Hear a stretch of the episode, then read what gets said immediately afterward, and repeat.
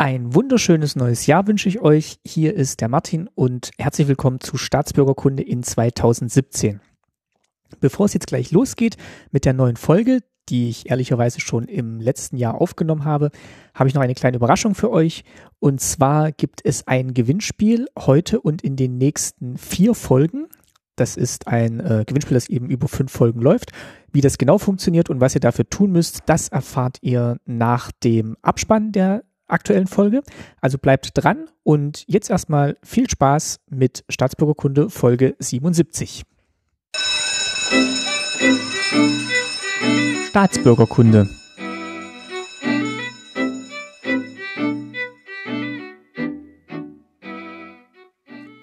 Folge 77, schönen guten Tag. Mein Name ist Martin Fischer und ich freue mich, dass ihr wieder zuhört bei Staatsbürgerkunde. Ich bin heute zu Gast ähm, bei Gerd Kroske. Schönen guten Tag, Herr Kroske. Guten Tag.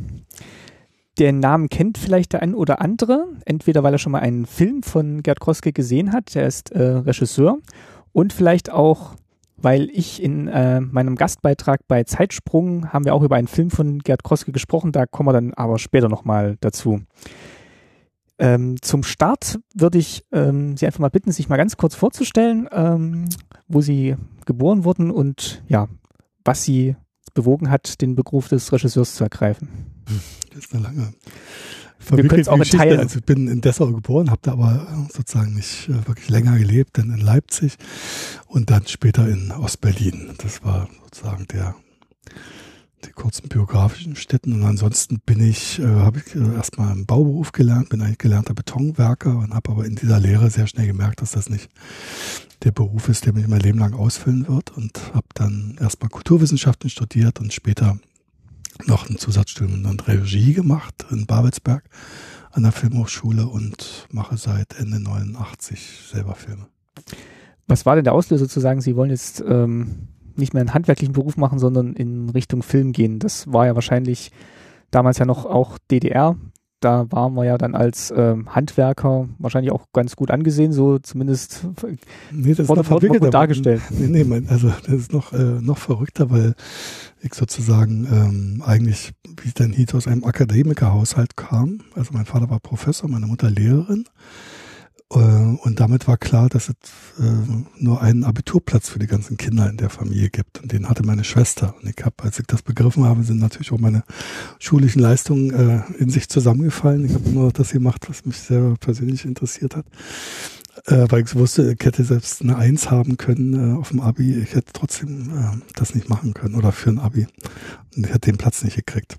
Und damit war irgendwie klar, ich muss mich eigentlich nochmal sozusagen als äh, Arbeiterklasse sozialisieren, um dann sozusagen aus diesem, diesem Akademikermakel äh, den familiären loszuwerden. also quasi nochmal Reputation erarbeiten über Genau, und dann natürlich auch, äh, habe ich äh, sozusagen auch in Abgrenzung meinen Eltern gegenüber natürlich auch dann das Proletarische da sehr betont und äh, sozusagen einen soliden Bauberuf gelernt, äh, was ich aber nicht bereue. Das war nur irgendwie sehr schnell klar, dass das nicht äh, mein einziges Standbein bleiben wird. Und dann haben sie sich beworben auf die, auf die Filmhochschule. Nee, nee, ich habe dann erstmal alle möglichen Jobs gemacht, war Telegrammbote und Kellner und, und, und, und, und. Und habe dann äh, Kulturwissenschaften studiert. Also habe mein, erstmal mein Abi nachgeholt, dann Kulturwissenschaften studiert und hatte ähm, durch die missglückte Republikflucht eines Freundes, dann, äh, wo ich involviert war, weil ich da sozusagen Mitwissen hatte, ähm, bin ich dann vernommen worden und äh, hatte dann so eine Androhung von Mitwisserschaft und so weiter. Und dann hat man mir sozusagen die Grenzen gezeigt, indem ich das Studium erstmal abbrechen musste an der Humboldt-Uni. Bin dann zur Armee einberufen worden, habe dann anderthalb Jahre meinen Wehrdienst abgeleistet, Wie alt waren Sie da? Also Anfang 20. okay. Und dann äh, habe ich wieder von vorne angefangen, Kulturwissenschaften zu studieren. Und dann hatte ich aber so ein paar der Abschlüsse durch dieses Jahr Vorlauf äh, schon in der Tasche und habe mich dann sozusagen auch meinen Interessen gewidmet. Und im Nebenfach dann erst Geschichte der Philosophie und dann Filmgeschichte besucht. Und da heraus ist dann so eine Gasthörerschaft geworden und dann später so ein externes Zweitstudium. Also weil ich ja dann schon ein Diplom hatte, konnte ich das nicht mehr so direkt im direkten Wege machen, sondern so als Zweitdings. Und da war ich dann 89 fertig. Also punktgenau, muss man sagen. Und dann haben wir Wie wäre es denn dann weitergegangen, wenn sie jetzt, wenn jetzt die Wende nicht gekommen wäre? Was hätte man denn mit diesem Abschluss dann machen können? Naja, ich habe ja 87 in dem Dokumentarfilmstudio als Dramaturg und Autor begonnen und habe ja äh, sozusagen dann miterlebt, wie so diese Filmabnahmen stattfanden und wie dieses Direktorium in dem Studio dort natürlich also auch, äh, sagen wir, den künstlerischen Mitarbeitern gegenüber völlig also verachtenden Umgang pflegten. Und es gab immer so Abnahmerituale, wo dann irgendwie der Film geguckt wurde. Da hinten saß dann das Team vor die Direktion. Die meisten schliefen dabei. Äh, danach sind die dann in so ein Direktorenzimmer gegangen, haben erstmal alleine geredet. Und auf dem Flur standen dann sozusagen die Delinquenten, also der Regisseur, der Kameramann, die Schnittmeisterin und noch ein Dramaturg und dann wurden die so entweder einzeln oder in Gruppe reingeholt und fertig gemacht, ne, weil wieder irgendwas irgendwie auffällig war oder da hat jemand Glasnost gesagt oder so und da äh, das habe ich also mitbekommen und das wäre sozusagen eigentlich auch meine Perspektive gewesen. Ich habe aber auch dabei Kollegen erlebt, die da auch sehr standhaft mit umgingen. Also so äh, sich dann nicht haben so verschrecken lassen oder auf äh, alle Wünsche so, sozusagen sofort ergeben eingegangen sind. Aber bei mir wäre es so gewesen, ich hätte dann wahrscheinlich ein paar Jahre so als Regieassistent da mitlaufen können und dann hätte man mir den ersten kurzen Film anvertraut nach vier, fünf Jahren. Und so. War Ihnen das bewusst, dass es diese Rituale gibt, als Sie das Studium ja, angefangen haben? Und ähm, ja, ja, hatten Sie sich ja schon einen Weg überlegt, wie Sie da, also welche Sujets Sie dann bearbeiten, nee, hab, welche dann hab, lieber nicht? Ich habe mir da natürlich nicht in den 60er Jahren angefangen, wo das natürlich also etwas äh, schlimmer gewesen sein wird. Sondern ich bin ja da in einer, in einer Phase schon aufgetreten oder habe da begonnen, als das schon äh, in Auflösung war. Ne? Also da waren durchaus schon Stoffe möglich, die wären fünf Jahre vorher ja nicht denkbar gewesen. Also wir sind über Jugendwerkhöfe, über Alkoholiker und, und, und, und ja. Also das, äh, das habe ich gleichzeitig mit wahrgenommen, dass da plötzlich mehr möglich war. Also, aber eben noch nicht so, so grundsätzlich. Ne? Dann kam eben aber die Wende mhm. und sie konnten jetzt quasi nicht in diesen Beruf starten, beziehungsweise mussten anders starten, als sie eigentlich. Nee, nee, konnten da sehr gut in den Beruf genau, starten, weil wir da wollte ich gerade drauf kommen. Wir haben dann äh, mit dem Sebastian Richter und dem Andreas Vogt zusammen äh, Leipzig im Herbst gedreht. Das war sozusagen so ein, eine Eigeninitiative initiiert, weil wir diese Montagsdemos da in Leipzig mal wahrnahmen und ich äh, war da zu der Zeit auch sehr viel in Leipzig, also auch länger und kriegte das so ab Mitte August eigentlich mit, was da, was da so entsteht. Also, dass diese Ausreisedemo plötzlich eine andere wird, die es ja ursprünglich mal war. Und dann eben zu diesen heute bekannten Montagsdemos führte. Und dann wollten wir das drehen. Und es gab aber sozusagen, also auch dieses Dokumentarfilmstudio bei der DEFA ist ja letztendlich genauso geführt worden in der Planwirtschaft wie eine Schraubenfabrik. Also es gab einen bestimmten Jahresplan. Es waren so und so viele Filme, die waren sozusagen abgewunken und die sollten entstehen und eine bestimmte Meteranzahl an Filmrollen gab es dafür zur Verfügung und so weiter. Und das war alles irgendwie durch. Da konnte man jetzt nicht so einfach so einen Film zwischendurch noch herstellen. Und wir haben dann damals zu dem Trick gegriffen, dass wir nach Wolfen gefahren sind, zu dem Direktor der Filmfabrik dieses Rohfilmmaterial herstellt und haben dem erklären können, dass äh, wir sozusagen Montagsdemos drehen wollen und seine Arbeiter dort immer zu den Demos fahren, aber wir haben kein Material und daraufhin hat er uns das Auto vollgeladen und, und dann haben wir jetzt eigentlich so einen Handstreich im Studio, also einfach selbst organisiert und da hatten wir dann eine Studioleitung, äh, die sehr schnell begriff, dass da irgendwie was schwere Veränderungen anstehen und die haben das dann auch nicht mehr versucht zu blockieren. Welches Studio war das? Oder das Dokumentarfilmstudio der DEFA hier in Berlin. Okay, das heißt, die haben dann tatsächlich auch zugesagt, dass diese Demonstrationen gefilmt werden können. Ja, ja. Und das war dann, aber äh, kriegt ja dann so, so, eine eigene Dynamik, dass das ähm, dann auch ganz schnell fertig sein musste. Und dann lief der Film also im November dann schon in Leipzig. Wie haben Sie die Dreharbeiten erlebt? Also wie sind Sie dann ja, toll. dahinter gefahren und äh, runtergefahren? Und da zu der Zeit war es ja so, dass man eigentlich über diese Demos ja nur aus dem Westfernsehen ja. irgendwie informiert wurde. Und das haben die Leute, als wir dann drehten, irgendwie sehr äh, dankend angenommen, ne? dass sozusagen jetzt äh, da die eigenen Landsleute sozusagen aus, um, die Ecke äh, da auftauchten. Und war sehr offen, sehr ganz spannende Arbeit. Äh, sehr anarchisch so wie in der Zeit alles, aber dann hat man während des Arbeitens daran schon gemerkt, wie, wie schnell Veränderungen so gehen. Das, und eigentlich ist da in dem Film so eine Zeit eingebrannt, in der man sehen kann, was eigentlich alles mal möglich gewesen wäre. Ne? Also so, es hat ja dann irgendwann sehr schnell mit Ruf nach Wiedervereinigung und so weiter eine völlig andere Struktur bekommen und so. Und da gab es sozusagen so eine Phase des völlig offenen, wo keiner wusste, wie es ausgeht. Also wir wussten auch nicht, wie diese Drehtage ausgehen, ob wir selbst verhaftet werden oder verprügelt oder sonst was. Und das war alles so gerade so in so einem diffusen Zustand, der aber unglaublich äh, Also habe ich eine großartige Erinnerung, so als Arbeit. Und da hätten Sie nicht sagen können, hier ähm, habe ich die Drehgenehmigung von der DEFA, ähm, wenn Verhaftung gedroht hätte oder so, ich darf hier drehen? Oder war das dann immer auch so dann das vor war Ort ja, noch das an? war ja eigentlich ausgehebelt. Also was wie ein, wie ein, wie ein sagen wir, nachvollziehbares Pressegesetz gab es ja nicht. Ähm, das, hat, das musste man sich so selber durchbeißen. Also wir haben das so erlebt mit so einem, wir wollten da an so einer ähm, ähm, nach Ausbildungsstelle von der Bereitschaftspolizei drehen. Das wollten die anfangs gar nicht, da die Offiziere. Und haben, ähm, wir wollten aber mit den jungen Bereitschaftspolizisten, die da sozusagen in der ersten Reihe standen äh, in Leipzig, ähm, und da zum Teil ihrem Klassenkameraden gegenüber und so, also ganz äh, also perverse Situation ja für die Wehrpflichtchen. Und mit denen wollten wir reden und mit den Offizieren eigentlich weniger. Und das haben die anfangs nicht gewollt. Und dann konnte man schon zu der Zeit immer so sagen, gut, dann drehen wir außerhalb der Kaserne, wenn die Ausgang haben. Oder und dann haben sie es zugelassen. Und als es dann später an die Offiziere selber ging, dann war es wieder schwierig. Aber es ging, irgendwie ging es dann. War, man konnte da auch sehr vehement so auftreten. Ja, so also kriegten ja alle mit. Das also waren ja auch alle schwer durcheinander so in den Tagen. Ne? Ja Und dann hatten Sie quasi auch den, den Druck gleich, das fertig zu machen, also Mhm. den inneren Druck und sagen, das muss jetzt dieses Jahr noch raus, weil das ist, ähm, Na, Im Grunde genommen haben wir, wenn man das heute genau betrachtet, ja die Arbeit gemacht, die hätten die Fernsehkollegen machen müssen. ja stimmt, ja. Ähm, das haben die aber nicht. Die haben sich lieber irgendwie damit beschäftigt, ob es vergoldete Wasserhähne in Wandlitz gab oder so. Ja? Das, also das kam, ist wirklich erst dann, wenn man das mal so in den Fernseharchiven nachvollzieht, Wochen später passiert. Und das hat natürlich damit zu tun, dass ähm, das jetzt keine schlechteren Menschen sind, sondern dass das Fernsehen der DDR unterstand ja der Abteilung Agitation und Propaganda beim Zentralkomitee der SED, so hieß es ausführlich. Und die DEFA nicht, die unterstand im Kulturministerium. Und das war sozusagen immer ein, sag mal, etwas äh, aufgeweichtarer Bereich und hat nicht diese harten Doktrinen erlebt, wie das jetzt beim Fernsehen passiert ist. Ja.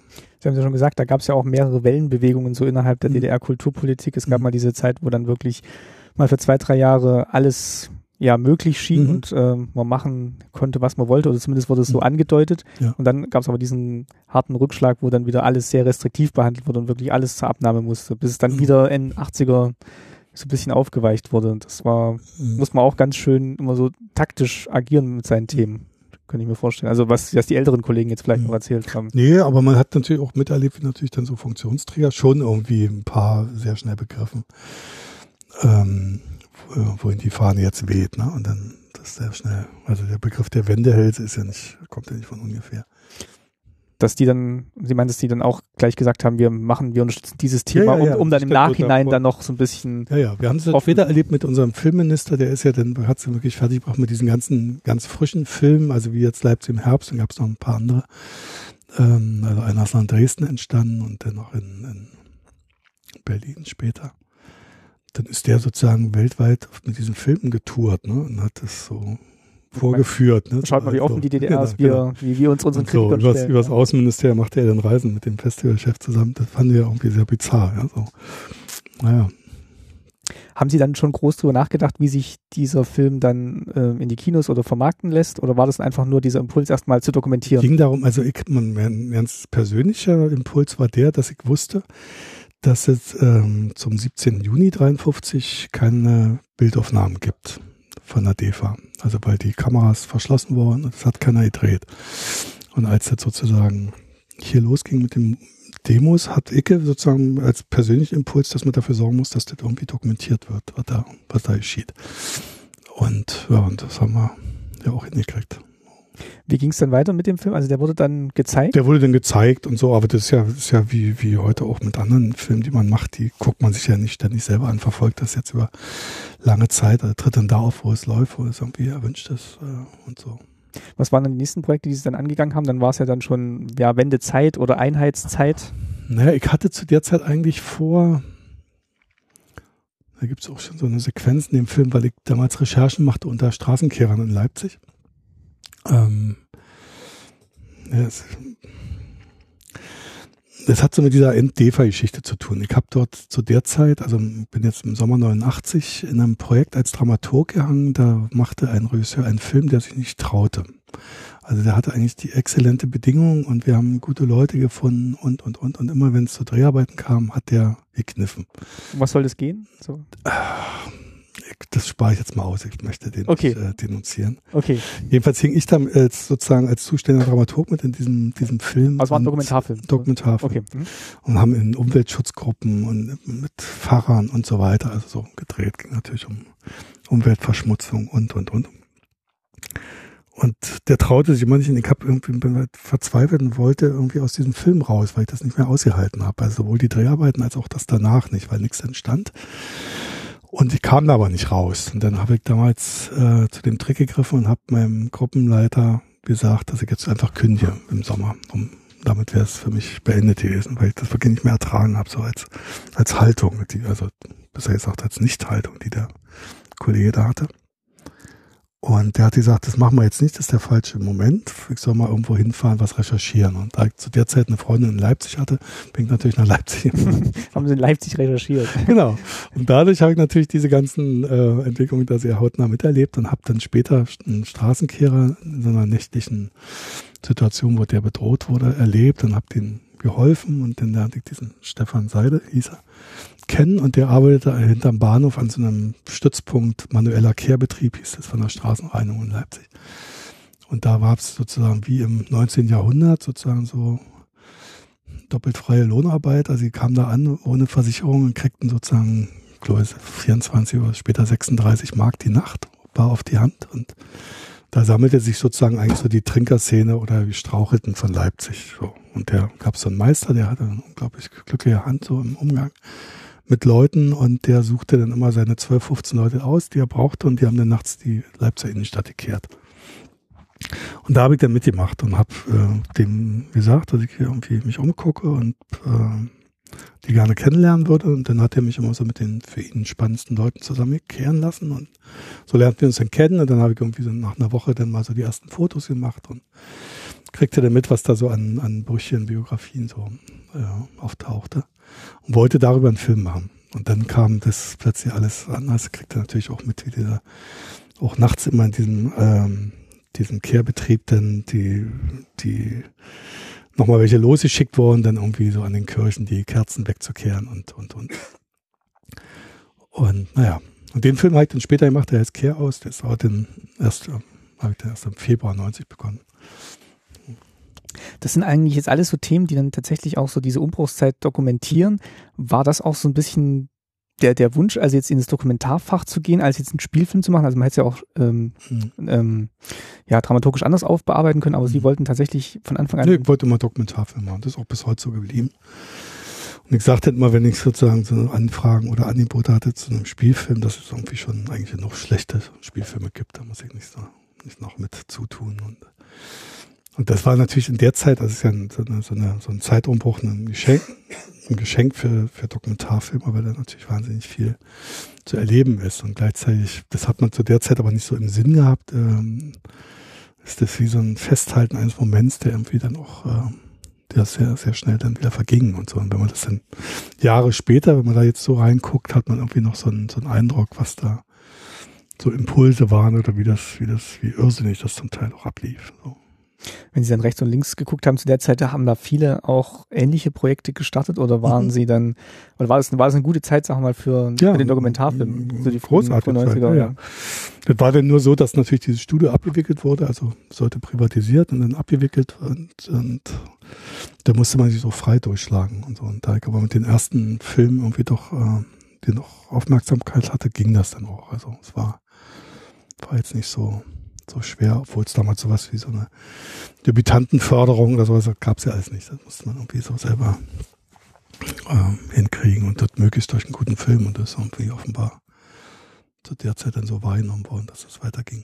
Wäre das denn in der DDR, ähm, da wäre man dann angestellter Dokumentarfilmer mhm. gewesen, also wäre man ja. dann auch nicht frei gewesen, man wär, hätte einen Auftrag quasi oder wäre Studio beim Studio angestellt gewesen. Ja, ja, das war dann immer so in, in dem Studio selbst, dass man, da gab es immer, wie gesagt, Beispiel der Schraubenfabrik, also eine Jahresplanung. Und da wurden dann die Stoffe eingereicht. Dann wurden die erst in der Arbeitsgruppe, also ich war in der Gruppe Kinobox, äh, besprochen. Und dann ist ein bestimmter Anteil dessen, was da sozusagen für würdig empfunden wurde, hergestellt zu werden, weitergereicht worden in die Direktion und die mussten es dann in der Hauptverwaltung Kultur äh, dem Filmminister vorstellen. Und was da sozusagen durchgesiebt war, das wurde dann gemacht.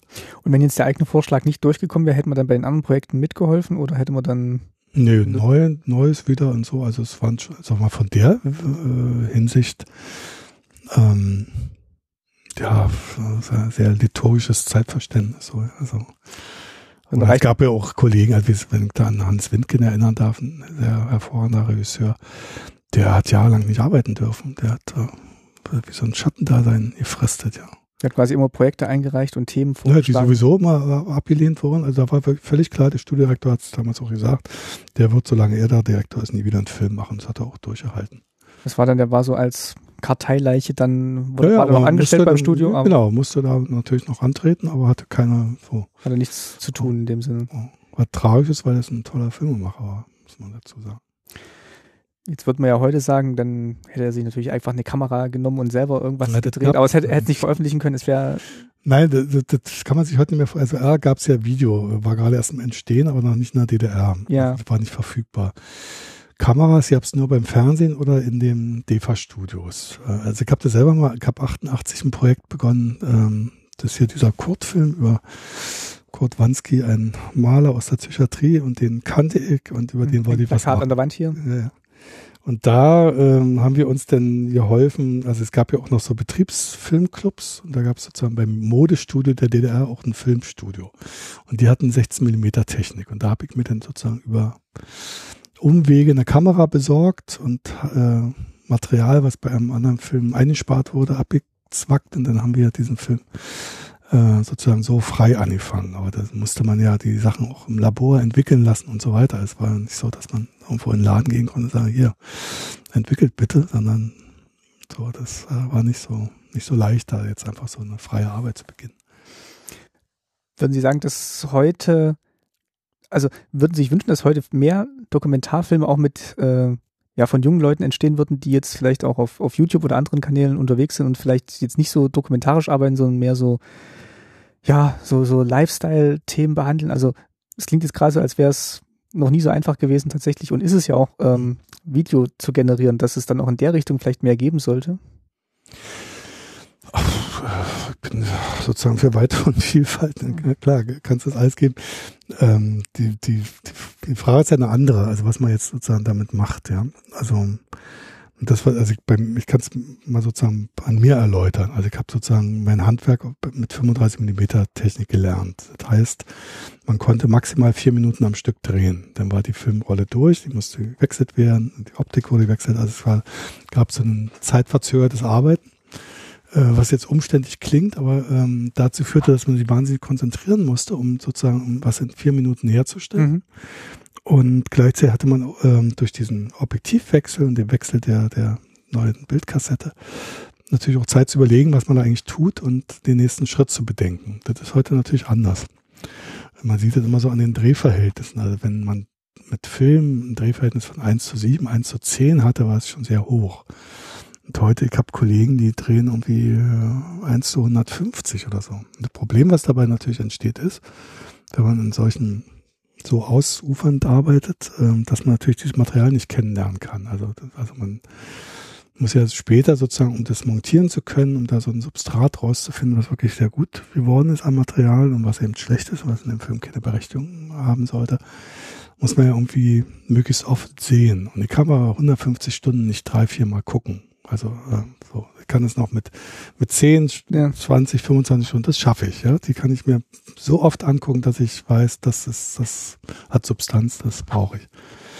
Und dadurch ist es natürlich ein bisschen flüchtiger geworden. So. Jetzt sagt mal denn DDR-Bürgern oft nach, dass äh, sie so einfallsreich waren und aus dem Mangel viel machen mhm. konnten wenn man es jetzt mal positiv drin würde, jetzt auch in Bezug auf das, was Sie gerade gesagt haben, ist denn so eine, so eine Reduktion oder so eine Einschränkung manchmal auch ein, ein Weg, um da mehr Klarheit irgendwie zu bekommen? In, ja, ja, in, in also ich bin ja, arbeite ja auch seit, äh, sagen wir, seit der Jahrtausendwende inzwischen digital.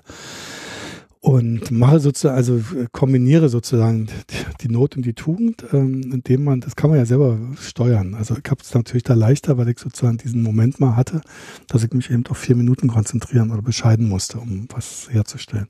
Und das kann man heute natürlich genauso machen. Natürlich äh, ist ja die Wahl der Größe der Speicherkarten mhm. nicht unentscheidend.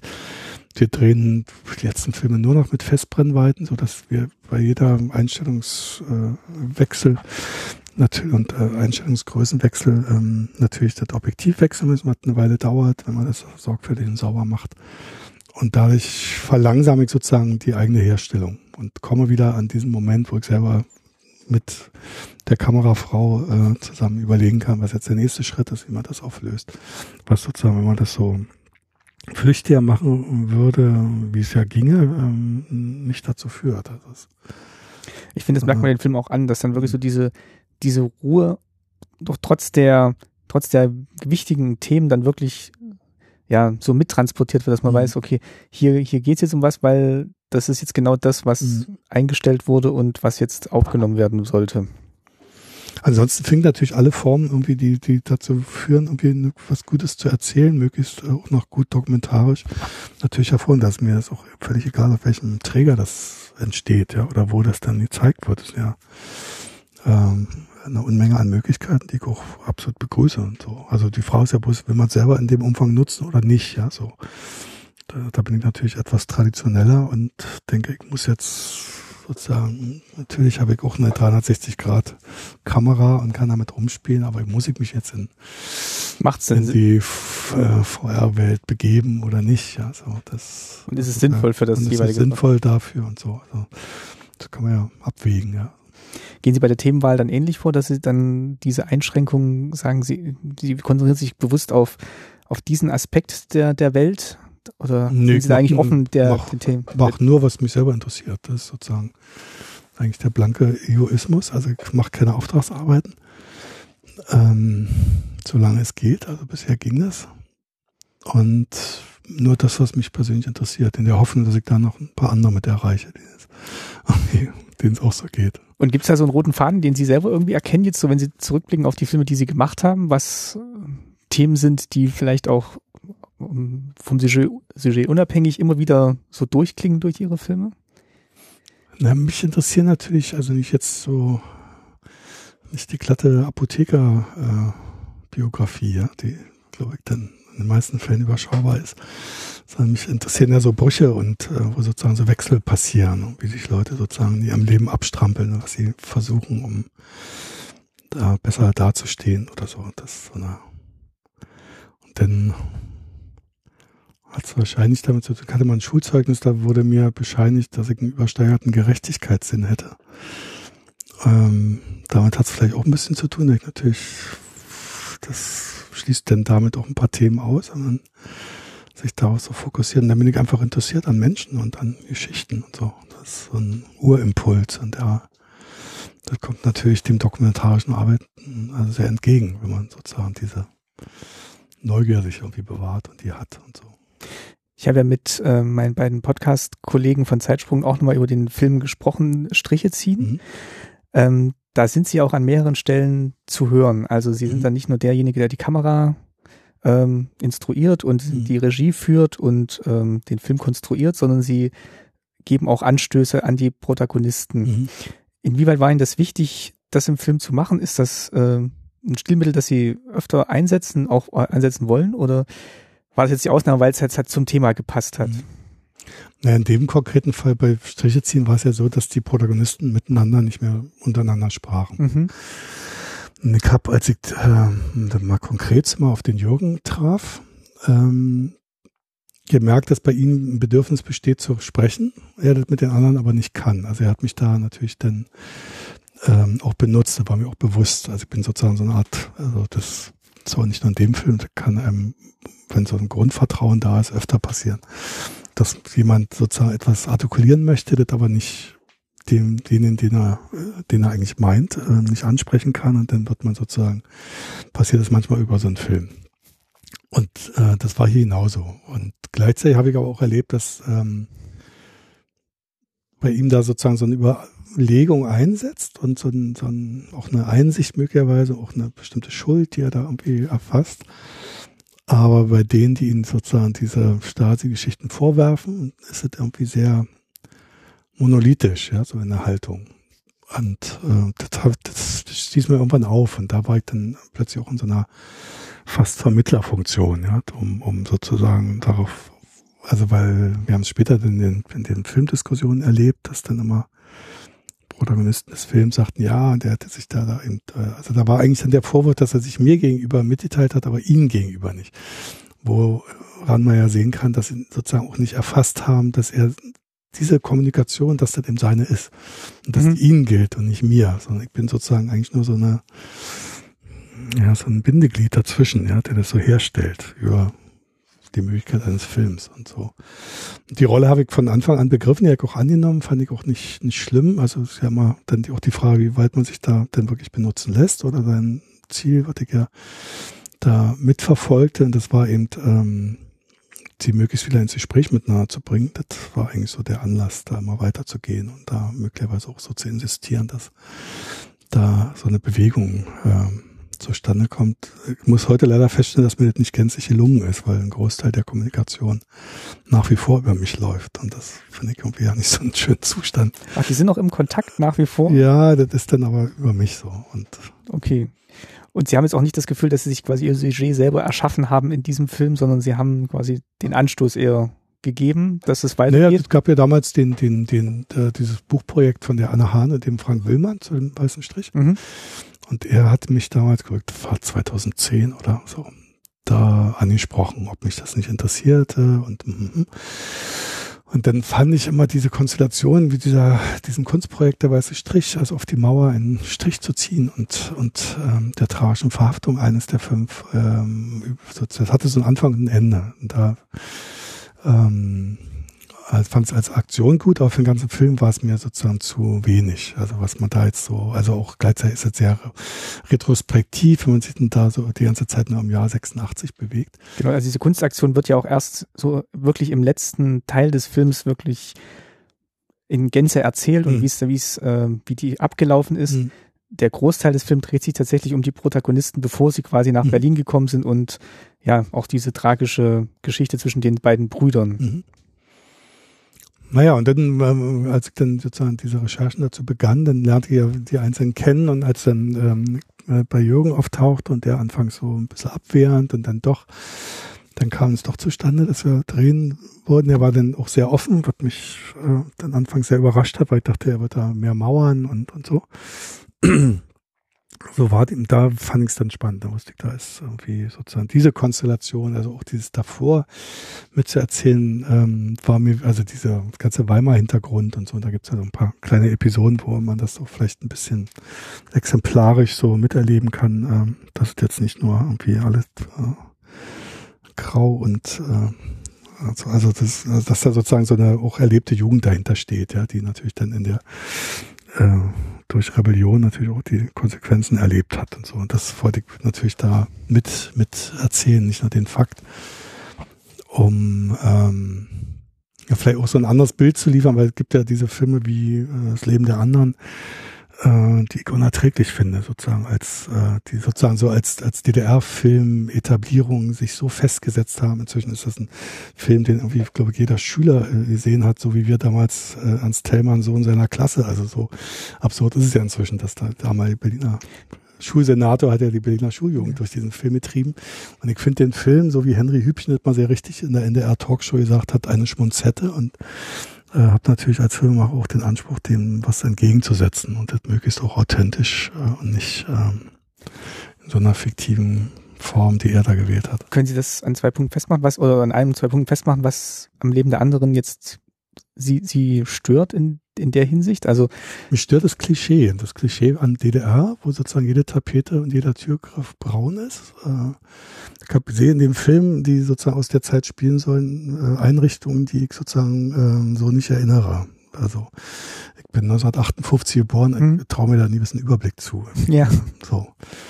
Ähm, dann stört mich sozusagen konkret an dem Film, weil es einfach nicht nur dramaturgisch idiotisch ist, sondern auch ähm, sozusagen in keinster Weise mit Wahrhaftigkeit zu tun hat, die der Regisseur immer so postuliert, äh, verkündet hat, dass nämlich ähm, diese Konstellation, die der Film erzählt, dass ein bekanntes Künstlerpaar, der Film spielt in den 80er Jahren, mhm sozusagen da äh, diese Konflikte gerät. Also diese bekannten Künstlerpaare aus der Zeit, die ich kenne, und das sind fast alle, die haben Reisepass gehabt zu der Zeit. Die haben diese, diese, diese Art von, von, von Sorge nicht mehr gehabt, ab einem bestimmten Level von, von, sag mal, Wertigkeit und, äh, und, und ähm, also das ist sozusagen mit Biermann-Ausbildung ab 76 ein schleichender Prozess gewesen und ich habe äh, selbst Kollegen in meinem Studio gehabt, die natürlich ihren Reisepass hatten und am Montag dann aus Westberlin zur Parteiversammlung erschienen sind. Also, also insofern ist die Geschichte an dem Punkt einfach so gnadenlos falsch und richtig äh, dann auch schlecht recherchiert, muss man sagen.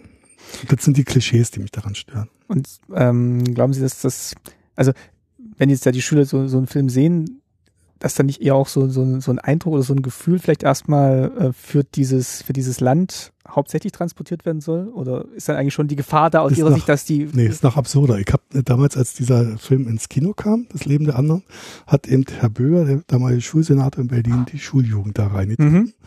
Und dann gab es auf dem Deutschlandfunk eine Podiumssendung, wo sozusagen nach einer solchen Vorführung dann Erwachsene mit den Schülern über den Film reden sollten.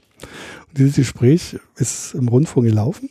Man findet sicherlich noch im Archiv und man merkt, es kommt nicht in Gang. Und dann werden die Schüler immer ermuntert, sich doch zu verhalten. Und da steht ein Mädchen auf und sagt, dass sie bisher überhaupt noch nicht gehört hat und gar nicht wusste, dass, dass Stasi-Offiziere so menschliche Züge haben konnten. So, dann wird die abgewürgt. Peinliches Räuspern und dann wird das nochmal erklärt. Mhm. Und dann wird der nächste Junge und der äh, geht nochmal genauso in die Richtung und dann äh, endet die Sendung plötzlich ganz schnell und das wird sozusagen, das ist sozusagen so mit so einem Effekt, ne, den ich irgendwie tragisch finde. Also es ist ein richtig Kind. Dass ein bisschen romantisiert so. wird? Naja, nie so eine, also, also A, kann man ja daran ableiten, dass ähm, über die Zeit, also glaube ich, wenig in Schulen wirklich passiert, mhm. also an konkreten. Ja, sicher, wenn es so der Film wäre, dann wäre es natürlich. Und äh, wenn man das dann sozusagen über so einen Film dann versucht nachzuholen, wird es noch schlimmer. Das, und ich habe mal, also, um es ganz konkret familiär zu machen, mein Sohn, als er 14 war, hatte plötzlich kurz vor den Osterferien eine Projektwoche Deutschland, hieß das. Und er hat gesagt, was, welchen, was macht ihr denn da? Welchen, ja, Deutschland von 1933 bis 89. Da habe ich gesagt, puh, in einer Woche. So. Und dann war die Woche rum und ich fahre mit ihm in die Osterferien und wir unterhalten uns im Auto. Ich sage, mhm. sag mal, was war denn da jetzt in dieser Projektwoche los? Und dann sagt er, naja, ähm, das, also stellen wir mal lieber Fragen, hat er dann gesagt. Dann habe ich sozusagen aus diesem Zeitraum 33 bis 89, was ja enorm ist, ähm, nicht nur für einen 14-Jährigen, ähm, ihn gefragt und habe dann unter anderem gefragt, wer war der berühmteste DDR-Bürger und dachte, jetzt kommt irgendwie Sigmund Jähn oder Erich Honecker oder sowas. Und daraufhin sagte er Adolf Hitler und ich bin fast an einen Baum gefahren. Und es war sozusagen das diffuse Ergebnis nach einer Woche sozusagen alles in einen Topf werfen. Und dann halt mit der Lehrerin gesprochen, habe gesagt, ich habe da irgendwie mal eine Frage, ja, wie sie hat ja sozusagen als Lehrerin den unglaublichen Vorteil, dass sie bestimmte bestimmten Stoff äh, sozusagen vermitteln muss, aber wie sie das macht, äh, obliegt ihr selbst. Das ist ein ja ein großer Freiraum, wo man mhm. ja sozusagen, wenn man sowas vorhat, äh, wunderbar arbeiten könnte. Aber wie, wie sie auf die Idee kommen kann, sozusagen deutsche Geschichte von 33 bis 89 für 14-Jährige in ein, eine Woche zu packen. Sagt sie, haben mehr Zeit wäre dafür nicht. Zack. Ach, das war die ganze Beschäftigung das war die ganze Zeit. Das war, ja, ja, okay. So, das äh, und naja. Finden Sie die mediale Vermittlung jetzt von, bleiben wir ruhig mal bei, bei der DDR, mhm. Ähm, mal abgesehen von, von dem Leben der anderen, aber jetzt mhm. auch was jetzt so an, an Dokumentarfilm, an, an Fernsehdokumentationen, an Spielfilmen mhm. kommt, dem, ja, den, den Themen angemessen oder müsste da eigentlich noch mehr passieren? Also wir haben es ja 25 Jahre nach Mauerfall. Ähm, Weißen See ist zum Beispiel jetzt gerade ganz großer Erfolg noch. Ähm, ja, ja. Aber müsste eigentlich jetzt auch mehr so auf einer, also nicht fiktiven Auseinandersetzung noch passieren. Außerhalb jetzt von, äh, wir erinnern uns an die schönsten Osthits oder so. Ja, ich glaube, es gibt ja selbst Topfdeckel der DDR sind schon verfilmt oder ich weiß mhm. nicht. Es gibt ja eigentlich kaum noch einen Bereich, der irgendwie nicht irgendwie so plakativ abgedeckt ist. Aber die, die, aus meiner Sicht da nur wenig wirklich Gutes dabei. Ja? Und ähm, ich kenne so durch eigene Dreherfahrung, dass natürlich eine, eine Frage, eine nach wie vor eine sehr spannende ist. Also, dass man, wenn man sich mit Struktur und mit Funktionsträgern und so beschäftigt, dann macht man das Erlebnis, dass jetzt sozusagen mit der Wende, das ist natürlich ähm, historisch fast tragisch zu nennen, gleichzeitig war es auch sehr bequem, äh, ist eine bestimmte Generation von Funktionsträgern, die sozusagen jahrzehntelang in der DDR das Sagen hatten, in Rente gegangen. Also so bei bewaffneten Organen kann man es am besten ablesen. Die sind sozusagen nie wieder zu dem, was sie gemacht haben oder was sie verantwortet haben oder vertreten haben, befragt worden. Die sind sozusagen irgendwo so verkümmern in so einer Ecke. Ähm, die meisten reden auch nicht mehr aus Verbitterung, weil sie sowieso erleben, dass ihr ganzes Lebenswerk in Frage gestellt wird und sich dafür rechtfertigen sollen.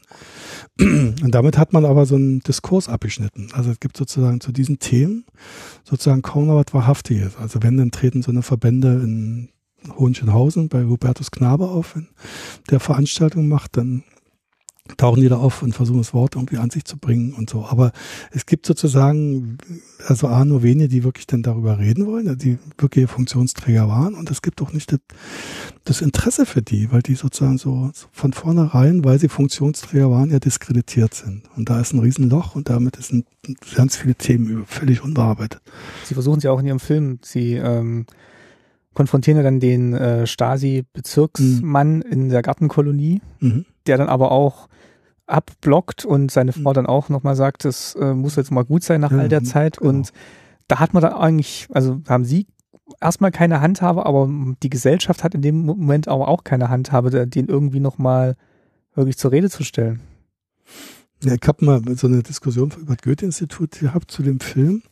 Und da saßen sozusagen Vertreter aus Goethe-Instituten aus der ganzen Welt. Und dann hat der Moderator sozusagen die Frage aufgemacht, hat gesagt, ja, wie, äh, John, wie war das denn bei euch in Johannesburg äh, mit den äh, Wahrheitsfindungskommissionen? Und dann hat er gesagt, ja, das ist dann irgendwann eingeschlafen und ist sozusagen so äh, zum Populismus gewichen und das hat man dann so, aber eigentlich ist damit nichts wirklich äh, substanziell erklärt worden und dann war eine Frau aus Georgien da und die hat gesagt, bei uns war es ganz einfach, sozusagen mit der Wende sind alle Archive angezündet worden und damit sind sozusagen die, die Dokumente der Schuld irgendwie tilgt und, und, und ein bisschen ähnlich ist es hier eigentlich auch, obwohl es eine Stasi-Unterlagenbehörde gibt und so weiter, aber es gibt ein, eine ganze Reihe von ähm, sagen wir so, ähm, standardisierten Klischees, wenn es um DDR geht. Und es gibt sozusagen nicht das Feld von wirklicher Auseinandersetzung. Ich glaube, dass das wahrscheinlich auch erst äh, noch mehr Zeit vergehen muss, um das äh, überhaupt zu bewusst, dann werden die, die entscheidenden Leute nicht mehr leben, die man dazu noch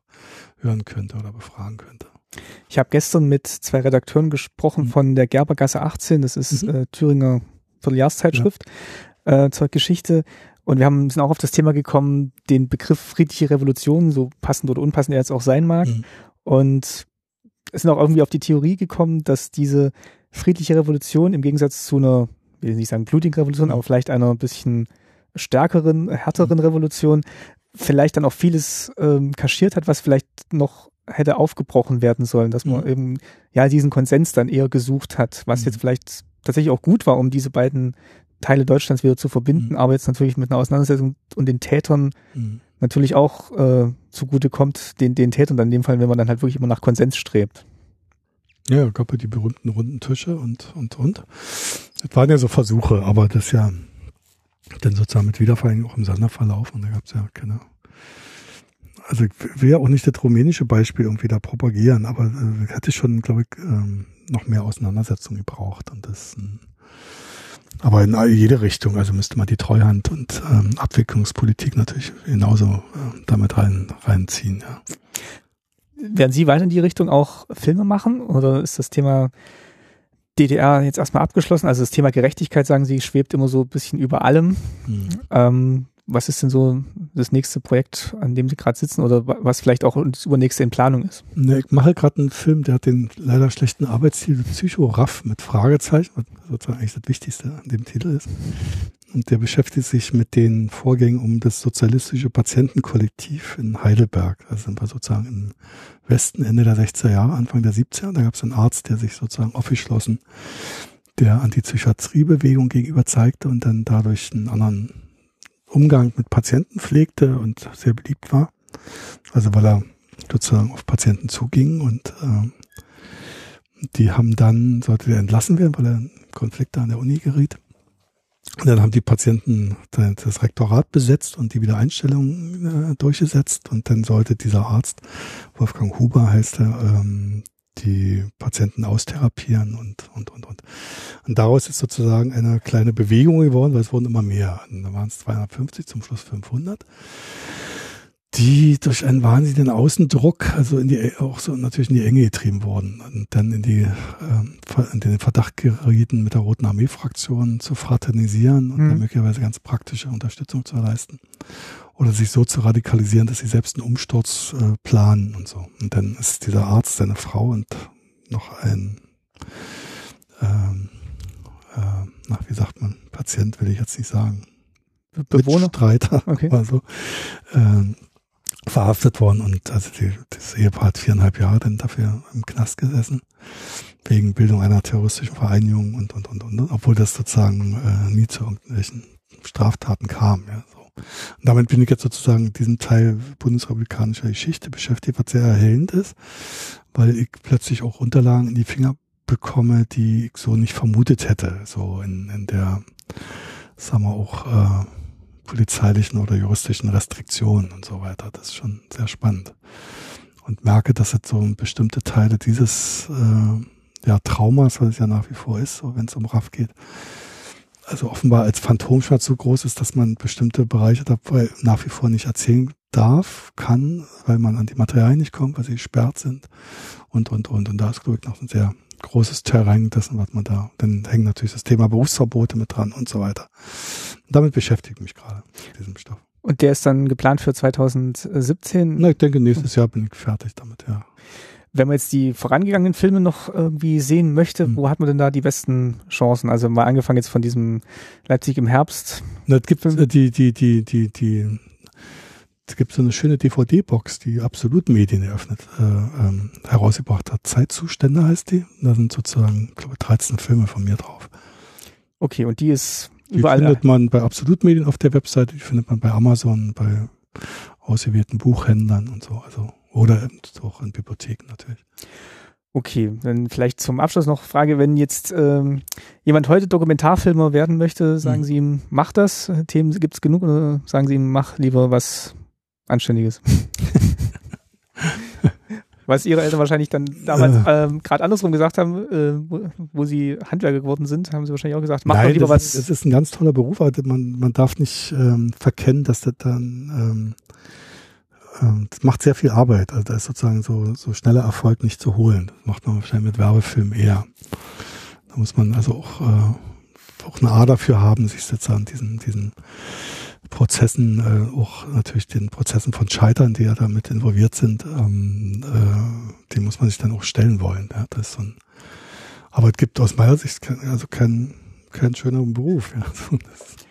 Und hier in ihrem kleinen Studio, Schneideraum, Produktionsbüro, mhm. also man, man merkt schon, dass sie ja das, das wäre, glaube ich, in einem, in einem großen DEFA-Studiobetrieb so, mhm. so nicht möglich, dass man wirklich so diese Freiheiten hat, die Themen zu mhm. bearbeiten, die man gerne möchte. Ja, das stimmt. Ja. Gut, dann bedanke ich mich. Ja, dann lasse ich Sie zurück auch, ja. zur Arbeit an den Schneidebaum. Vielen Dank, Gerd Kroske. Und Danke. ja, wir hören uns nächstes Mal wieder äh, bei der nächsten Folge. Vielen Dank.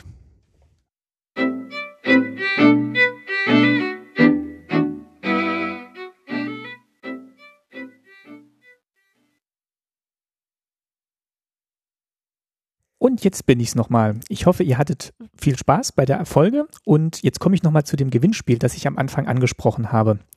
Ich habe von Gerd Kroske DVDs bekommen, die ich gerne verlosen würde. Und zwar sind das äh, mehrere DVDs des Films Kehr aus wieder. Das ist der dritte Teil der Kehr aus Trilogie, wo es eben um die Straßenkehrer ging, die er erwähnt hat. Und davon verlose ich 20 Stück.